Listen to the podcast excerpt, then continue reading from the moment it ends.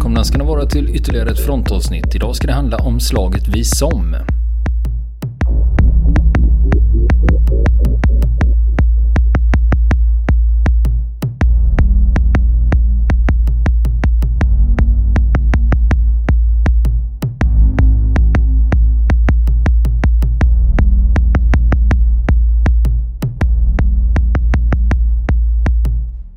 Och nu fortsätter vi historien om slaget vid Somme nittonhundrasexton. Det var några av förberedelserna man hade gjort. Man hade dragit samman trupper, man hade dragit grävt in under fiendens linjer. Man hade skickat upp spaningsflygplan naturligtvis för att spana så mycket det gick mot de här linjerna, anfallsmålen då. Och sen var det artilleriet. Och inför den här offensiven som skulle börja den första juli nittonhundrasexton så inleder man ett artilleribombardemang som, kan du gissa hur stort det var? I antal dygn eller antal granater? Ja, välj själv. Ja, men, nej, men vad var det? Vi pratade ju lite om Verdun. Ja, ja. Där kunde man köra på i två, tre dagar. Ja, just det. Det gjorde man. Så det ligger väl någonstans i den häraden. Mm.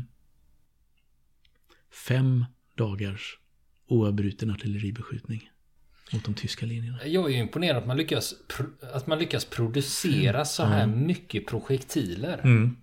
Ja, det finns en historia där också, kan jag säga. Under de här fem dagarna så sköt man alltså en och en halv miljoner granater mot det här avsnittet då, som är några mil brett vid eh, Somme. Och morgonen Samma morgon som man går, skulle gå till anfall så sköt man ytterligare en kvarts miljon granater. Och du kan ju tänka dig att sitta i skyddsrummen på den tyska sidan. Det var ju folk som blev galna där nere när de inte av det här eh, oavbrutna skjutandet då. Och liksom helt outhärdligt. För du sa ju ändå att tyskarna mm. hade grävt ner sig mm. bra. Att de hade, det de hade, hade de gjort. Bostäderna långt ner. De hade det långt ner. Vilket gjorde att deras logement, skyddsrum, de klarade sig i den här marken. De blev, aldrig, de blev inte utslagna av den här beskjutningen. Och det berodde bland annat på att det brittiska artilleriet var egentligen inte avpassat för den här typen av bombardemang. Det var, det var fältkanoner som eh, inte hade tillräcklig verkan på djupet. Du behöver haubitsar med betydligt eh, tuffare laddningar. Gra- laddningar helt enkelt, ja. Så det mesta blev ju förvan- man förvandlade ytan till ett månlandskap. Men du trängde aldrig ner på djupet, du förstörde inte på allvar det tyska skyttegravsystemet. Och många av de brittiska granaterna exploderade heller aldrig därför att de var av ganska dålig kvalitet. Man hade haft granatbrist tidigare under kriget. Det kallas för granatskandalen i historieböckerna. När, när de brittiska trupperna hade skjutit slut, brittiska artilleriet hade slutit, skjutit slut på sin ammunition nästan. Och man inte kunde försvara sig ordentligt mot eh, tyska anfall. Det där hade lett till räfst och rättarting hemma i Storbritannien. Att vi måste få rättsida på det här, att trupperna får de medel de behöver för att föra krig med. Men vad var det? Var det logistiskt problem? Eller var det att man sköt för mycket mer, no. mer än man var tilldelad? Eller nej, det var, ett, det, var ett, det var produktionen. Det var produktionen som man inte hade fått ordning på. Att det tillverkades helt enkelt inte så att det, det räckte till och svarade upp mot kraven vid fronten. Man, så att säga, jo, man befriade krigsministern, Kitchener, från ansvaret för ammunitionsproduktionen och så la man det på en civil produ- rustningsminister. Lloyd George som, som fick eh, ta hand om detta. Och eh, då fick man ordning på det. Då höjdes produktionen, men till priset av att kvaliteten blev eh, kraftigt försämrad. Eh, dessutom så sköt man också eh, mycket shrapnel, alltså splittergranater. Avsikten var inte bara att jämna de tyska ställningarna med marken utan att skära sönder taggtråden. taggtrådshindren med hjälp av granater. Med splittergranater för att kunna lättare komma igenom där under anfallet. Och de var inte speciellt effektiva mot befästa ställningar. Den typen av granater. Utan det var ju mer för mjuka mål som rör sig på marken som det var till för ett anfall. Så fem dagar oavbruten artillerield. Och det, man sköt mer under de här fem dagarna än vad som hade avlossats under dittills under första världskriget. Av britterna. De fattade vilka mängder. Nej, det går nog inte att greppa. Nej, det man kan liksom förklara en, säga en ja. siffra och hur många dygn. Ja, men, och det, förstå mängden. Ja. Det... Mm. det hördes till London. Artilleribeskjutningen. Sånt oväsen förde man. Att det kunde höras i, ända till London. I fem dygn då? Ja, exakt. Sen är man framme då vid första juli, vid sjusnåret på morgonen. Och då går man över från den här storm, för, stormelden eller uppmjukningen då som man skulle kalla det. Som man var fullt övertygad om att det finns inte en råtta i livet på andra sidan. Var de brittiska generalerna övertygade om. Så gick man över då den här sista morgonen till någon slags orkaneld kan man säga. Där man sköt väldigt intensivt då. Intensivare än vad man hade gjort hittills. Sen gick man över till en krypande artillerield. Och det innebär att du lägger artillerielden som en ridå framför de framryckande trupperna. Som flyttar fram sig efter ett visst tidsschema som är uträknat på hur fort soldater går eller springer.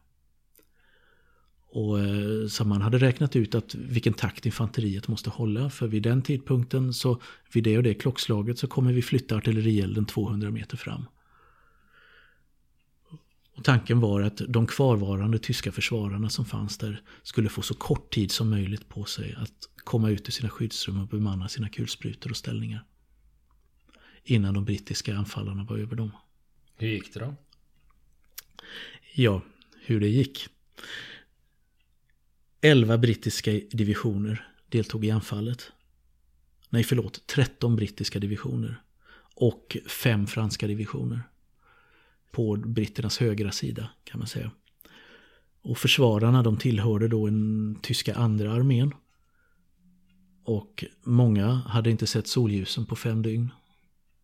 Och hade blivit rejält omruskade och bedövade. Och det, det finns en sån här känd, känd episod ifrån slaget vid Somme där soldater höll i ett förband höll anfallstakten, alltså den, den eh, takt de skulle röra sig genom att sparka på en fotboll. Genom ingenmansland. Så man sköt framför sig. Och så, eh, och eh, inte så att man skulle springa i kapten utan hela tiden liksom, gå i kapten, skjut iväg den och så vidare. Det finns ett, ett sånt exempel. Men alla sådana tidsplaner höll. Allt hade gått helt enligt ritningarna. Man hade skjutit så rören var rödglödgade eller helt utslitna på kanonerna. Nu var det dags för infanteriet att göra sitt. Och det visar sig att de tyska försvararna som har blivit rejält omruskade, halvt bedövade, några har blivit helt från vettet under beskjutningen. Men de flesta har överlevt. Och bemannar sina kulsprutor. Och det blir ett veritabelt blodbad i ingenmansland. Trots de här minerna som har exploderat och delar av skyttegravsystemet har gått i luften med alla sina försvarare. Så blir en huvud, största delen av de brittiska trupperna massakrerade i ingenmansland innan de ens når fram till de tyska linjerna. På en del ställen så når man fram och tar vissa av skyttegravarna vid eh, också, men man kommer inte så mycket längre. Eh, man eh, slåss om de här kratrarna, jättekratrarna där eh, ja, man har sprängt miner och där man lyckas ta sig fram och igenom det tyska försvaret. Men tyska trupper gör motanfall, de här reserverna som vi pratade om tidigare. Och det blir våldsamma, oerhört blodiga strider. Och där britterna ofta drar det kortaste strået till slut, när dagen, när dagen är slut i alla fall. För fransmännen går det mycket bättre. de använder en annan anfallstaktik med lite mindre, eh, inte de här frontalangreppen riktigt med långa kedjor av män, utan man har mindre rörligare grupper som tar sig fram eh, genom ingenmansland och sen infiltrerar de tyska skyttegravarna. Och eh, ja, en helt, helt enkelt en annan och mer effektivare taktik. Den verkar ju mera vara lämplig mm. på natten. Mm, just det. Men eh, den för, som även fungerar dagtid då visade sig, för att tillräckligt många kom i alla fall fram för att de skulle kunna ta över tyska skyttegravsystemet på flera, flera avsnitt. Eh, för att till skillnad från de oerfarna brittiska soldaterna i den här Kitcheners nya armé, så handlade det på den franska sidan då om härdade frontveteraner som hade skaffat sig en helt annan erfarenhet av och eh, slåss i ingenmansland, och som därigenom också utvecklat andra, andra metoder än liksom de här meningslösa frontalanfallen för att ta sig, ta sig över ingenmansland. hundratusen britter klev upp över krönet den morgonen den första juli nittonhundrasexton. När solen gick ner så fanns det bara fyrtiotusen kvar. tjugotusen hade stupat och fyrtiotusen var sårade. Och det gör att det där är den, som jag sa, den enskilt blodigaste dagen i brittiska krigshistorien. Och eh, fransmännen, ja, de hade bara femtonhundra man i förluster. De hade ju klarat det här betydligt bättre med sina sin annorlunda taktik som de hade använt. Det var ju de, färre divisioner också. Ja, just det. Det var färre divisioner dessutom, ja. Men de nådde sina resultat på ett helt annat sätt. Förstahandsmålen, som man säger, än vad britterna gjorde. Tyskarna förlorade tiotusen man, eller lite, lite mer. Och eh, det förekom också, förekommer också vittnesuppgifter om hur eh, tyska eh, kulspruteskyttar helt enkelt slutar skjuta efter ett tag, eftersom det liknar mer ett massmord än ett krig. Och att man helt enkelt inte står ut med att fortsätta slakta folk på det här sättet då, när de, när de antingen stupar i ingenmansland eller sen drar sig tillbaka och skjuter dem i ryggen. Men det här var eldopet alltså för den här Kitcheners armé den här dagen då. Och det blev bara fyrtiotusen kvar då, första dagen. Som fortfarande kunde strida nästa dag av de som hade, hade gått in. Men den här, den här offensiven var ju inte slut med det, utan den fortsatte i hundrafyrtioen dagar. Och antalet insatta förband växte hela tiden på bägge sidor, ungefär som i Verdun. Så att eh, det var ju flera tiotals divisioner till slut på bägge sidor som var insatta i de här striderna samtidigt som Verdun pågick då. Så att det här var ju de stora brännpunkterna då under större delen av nittonhundrasexton, de här två platserna, Verdun och Somme. Och för britternas del så ledde det till att det här var, det här var eldopet, som jag sa, för den här nya armén, och det var ett steg på vägen till att lära, lära sig hur man kombinerar olika typer av vapen bättre i en stor stridande styrka för att få ut maximal effekt. Man hade kommit en bit på vägen i samband med de här artilleribeskjutningen och genom samarbetet med infanteriet och så vidare, men det var långt ifrån, man var långt ifrån framme som man skulle vara när man var framme vid nittonhundraarton, och då man åter gick över till rörlig krigföring på västfronten. Men eh, under de här, längre fram under de här striderna i, som, i september så sätter man in stridsvagnen för första gången i krigshistorien på den brittiska sidan under, under de här striderna. Och det tänkte jag vi skulle prata särskilt om i ett annat avsnitt, om hur det gick till. Men eh, det var en av de nyheter som, eh, som man först gjorde bruk av i krigshistorien, så var det vid Somme under de striderna. Vad ledde det till då i övrigt, förutom det här då att de överlevande brittiska styrkorna i alla fall hade fått större erfarenhet? Det ledde till på den tyska sidan, så den blev också extremt hårt ansträngd av det här brittiska anfallet, det här utnötningskriget då, mot dem.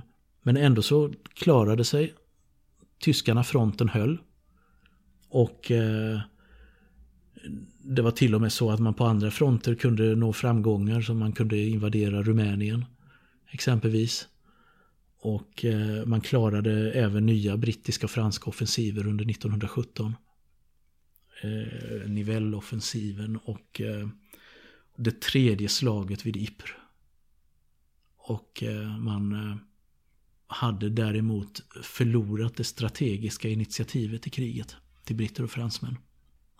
Och nittonhundraarton, då vet vi som sagt att det var då, då förlorade, då kom den tyska armén att förlora kriget på västfronten.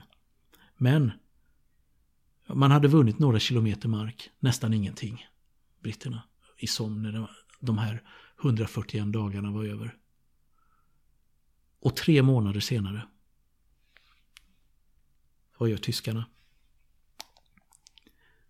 De drar sig tillbaka frivilligt från slagfältet till en annan försvarslinje som man hade byggt upp längre bak, som var kortare, skulle spara mer trupper, och som man hade hunnit befästa ordentligt. Den kallas för Hindenburg-linjen, och dit drar man sig i januari-februari nittonhundrasjutton. Så hela den här kampen om området, hundra meter hit och dit vid Somme, var i ett strategiskt perspektiv helt meningslös. Jag har ju kört bil förbi mm. där, och då sitter mm. det lite skyltar om att det var här det ägde rum. Ja. Och idag är det ju bara landsbygd och åkrar, och så kan man ja, tänka sig de här hundratusentals liven som har offrats mm. för de här metrarna fram och tillbaka. Ja, precis. Och idag liksom så är det ju... Ja. Man tänker, ja. vad fan skulle det vara bra för? Ja, då är det ju lite samma sak ja. där då. Ja. Det du beskriver här när man mm. då flyttar bak, det är okej, okay, nu har vi kämpat om det liksom, offrat ja. sådana ja, enorma mängder av liv och resurser. Ja. Och sen, precis. ja, nu flyttar vi på oss. Nu flyttar vi på oss, ja, precis.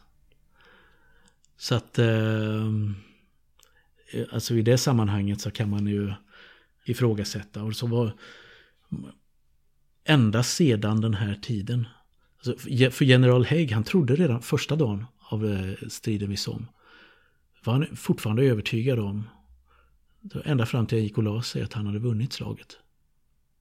Eftersom han hade inte fått in alla förlustrapporter än, han hade inte fått in alla, fått bilden klar för sig hur det verkligen stod, fra, stod till där framme. Och det berodde ju på sådana saker som att, när det påminner om gamla tiders fältslag, att när du väl hade skickat iväg trupperna så hade du ingen kontroll över dem längre, därför att sambandssystemen fungerade inte bakåt vid det kriget. Du hade inga som man kunde ha önskat. Det fanns inga radioapparater hos infanteriet som man kunde telegrafera över. Eh, ordonanser, budbärare blev ofta dödade när de sprang bakåt med sina meddelanden genom fronten.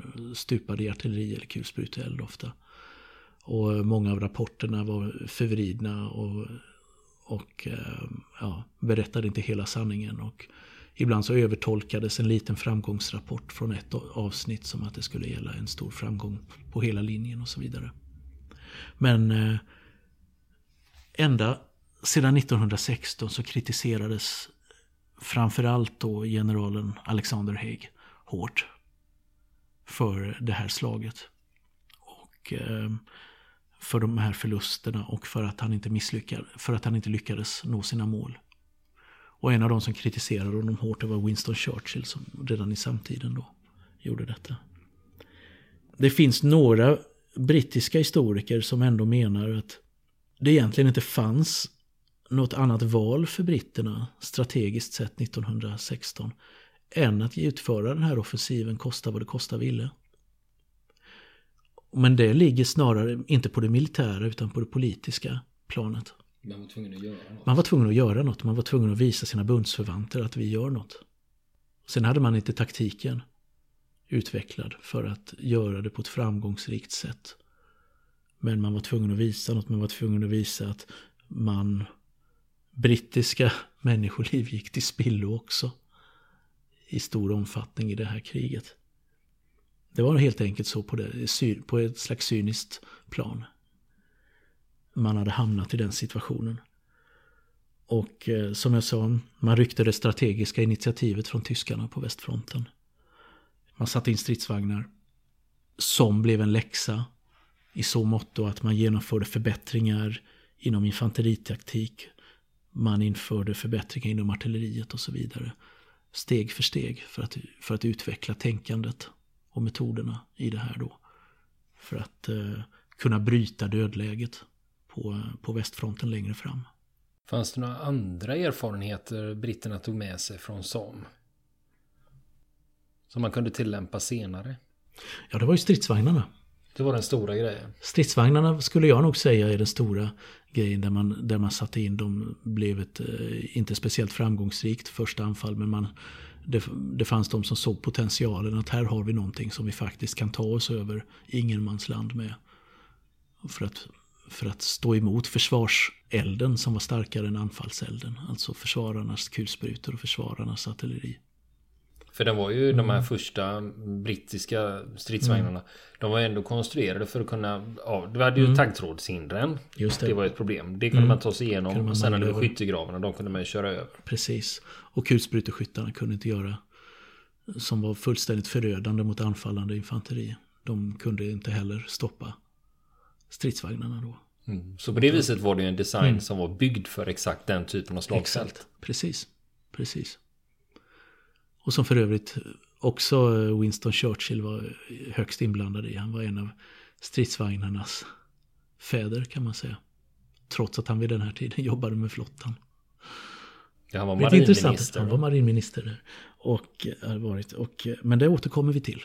För det tänkte jag vi ska ägna ett speciellt avsnitt, podd, frontavsnitt om. Och den, den historien, för den är alldeles speciell. Ja, den är för bra för att låta bli va? Precis. Ja. Precis. Men du, om man åker mm. ner till Somme idag, jag berättade, mm. jag har åkt bil förbi där. Ja. Men det, även där måste det ju finnas kyrkogårdar, minnesmärken, museer. Hur mycket som helst gör det. Men det, det, det är ju bra att ha läst någon bok om Somme innan om man vill åka dit naturligtvis. Och att man har med sig en bra karta. Och det finns ju ofta kartor att köpa på plats också. På, på en del, nu, nu kommer jag inte ihåg eh, museet. Finns det ett bra museum där nere? Jag kommer inte ihåg riktigt i brådrasket var det ligger. En bra karta är att rekommendera. Sen kan man ogenerat åka runt och det ligger mycket minnesmärken överallt. Väldigt speciella sådana där minnesmärken för olika förband. Speciellt på den brittiska sidan då. Enskilda regementen, stormningar och, och så vidare. Så att... Sen är det ju så att man får ha ganska mycket fantasi för att kunna föreställa sig när man ser den här fridfulla åkermarken idag, jordbruksbygderna, hur det egentligen tädde sig på den tiden nittonhundrasexton. Och då väldigt bra fantasi. Men som sagt, hundraårsjubileet, jubileet låter lite för positivt i sammanhanget. hundraårsminnet av slaget vid Somme firades den första juli, alltså lite tidigare i somras. Det gjordes klockan sju tjugoåtta på morgonen den första juli. Det var tidpunkten för att minnas inledningen på det här ödesdigra anfallet. Så högtidlighöll man det med två tysta minuter i Storbritannien. Där även B B C deltog, radio och tv. Och det är rätt ovanligt med tysta minuter i, i radio. Det är väldigt ovanligt. Ja. Men det gjorde man och det säger någonting om hur, ändå hur det här har varit med och präglat eh, britternas historiemedvetande. De här händelserna, deras far- och morföräldrar eller ännu längre tillbaka då, farfars far eller farfars och så vidare. Kan man dra en parallell? Mm. För när vi pratar om Verdun, då mm. var det ju så att nästan i, mm. i det franska minnet mm. efter Verdun, mm. att det var alltid någon som kände någon eller hade någon släkting. Exakt. Som hade varit insyltad där. Är det, är det lite Jajamän. Samma sak för britterna då? Att, ja, på något som sätt. I deras Verdun. Att ja, det är alltid någon, med tanke på ja, mängden soldater. Med tanke på mängden så, är, är det, så fanns de offren från Somme både de som dog och de som fortfarande efteråt levde och kunde berätta om det. De fanns ju över hela Storbritannien och det fanns, var ju så många att man kände alltid någon som hade varit med. Så visst är det så. Och i det franska fallet så var det ju så att de flesta franska soldater på västfronten hade vid ett eller annat tillfälle, tre fjärdedelar av dem, hade vid ett eller annat tillfälle stridit vid Verdun. På grund av det systemet man använde där. En annan sak som man gjorde första juli då också, ska jag säga avslutningsvis. Som vi, som vi också har visat på frontens Facebook-sida. Det var de fjortonhundra skådespelarna som i tidstrogna brittiska uniformer från första världskriget gav sig ut på gatorna runt om i hela Storbritannien under den första juli i år. Som en del i ett konstprojekt. We are here because we're here. Vilket säger förmodligen lite grann om hur man... En liten antydan om krigets meningslö- meningslöshet i det hela, titeln på detta. Hur man, ja, vi är här för därför att vi är här. Det finns liksom ingen annan förklaring. Det finns ingen mening med det vi gör, men vi är här. Och de rörde sig ut i samhällena, i städerna. De pratade inte med någon. Utan förhöll sig helt tysta när de inte sjöng eh, några soldatvisor från den här tiden. Men var och en av de här fjortonhundra skådespelarna hade antagit en identitet från en stupad soldat vid Somme. Som man delade ut. Man kunde dela ut små informationsblad med. Liksom konkret den och den personen då. Som hade varit med, som inte hade förlorat livet under första dagen vid Somme. Och bilderna på det här, de länkar vi till på, och filmerna från det här, de länkar vi till på frontens Facebook-sida. Mm. För när, alltid när vi pratar om det här, som jag nämnde ju det också, när man kör förbi där, att det inte syns någonting och sen så flyttades ju fronten till mm. Hindenburg-linjen och så vidare. Ja. Vi pratar om det här med meningslösheten. Mm. Men eh, man måste ju ändå sätta det i perspektivet hur det var då. För mm. de som var där så fanns det ju ändå en övertygelse för mm. det mesta. Eller det. Ibland kanske till och med ja. att, att det vi gör är rätt och det finns ja. en anledning till att vi är här. Ja, så det. Även om vi sitter och säger men mm. vad fan, det påverkar ju ingenting. Sen blir ju gränserna mm. likadana ändå. Sitter vi och säger hundra år efter. Men för de som var med så fanns det väl en anledning Precis. Till att man var där och att man hade en, ett uppsåt, en motivation ja. Helt enkelt. Just det, just det. Precis. Det fanns det ju naturligtvis, men eh, sen fanns det ju också det här med meningslösheten i det hela då som, som man upplevde när allting blev i det gamla. Massor av människor stupade, kamrater försvann och det ledde ingen, ingen vart. Så att eh, det bidrog, bidrog ju också till det här aldrig mera krig-känslan efteråt när, när man under mellankrigstiden avrustade den, den brittiska armén exempelvis. Att man, man nästan inte hade någon armé när andra världskriget bröt ut igen. Så att eh, det är olika, olika sätt att se på det. Vi kan också tipsa om att eh, tidningen Militär historia har i sitt sommarnummer en alldeles utmärkt artikel om striderna vid Somme nittonhundrasexton som är skriven av militärhistoriker som heter Marcus Medberg. Mm, det är alltså nummer sju tjugohundrasexton, Militär historia. Mm.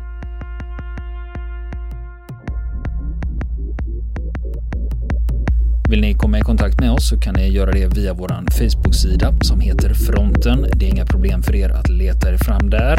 Eller också så mejlar ni på vår mejladress och det är frontenpodcast at gmail dot com.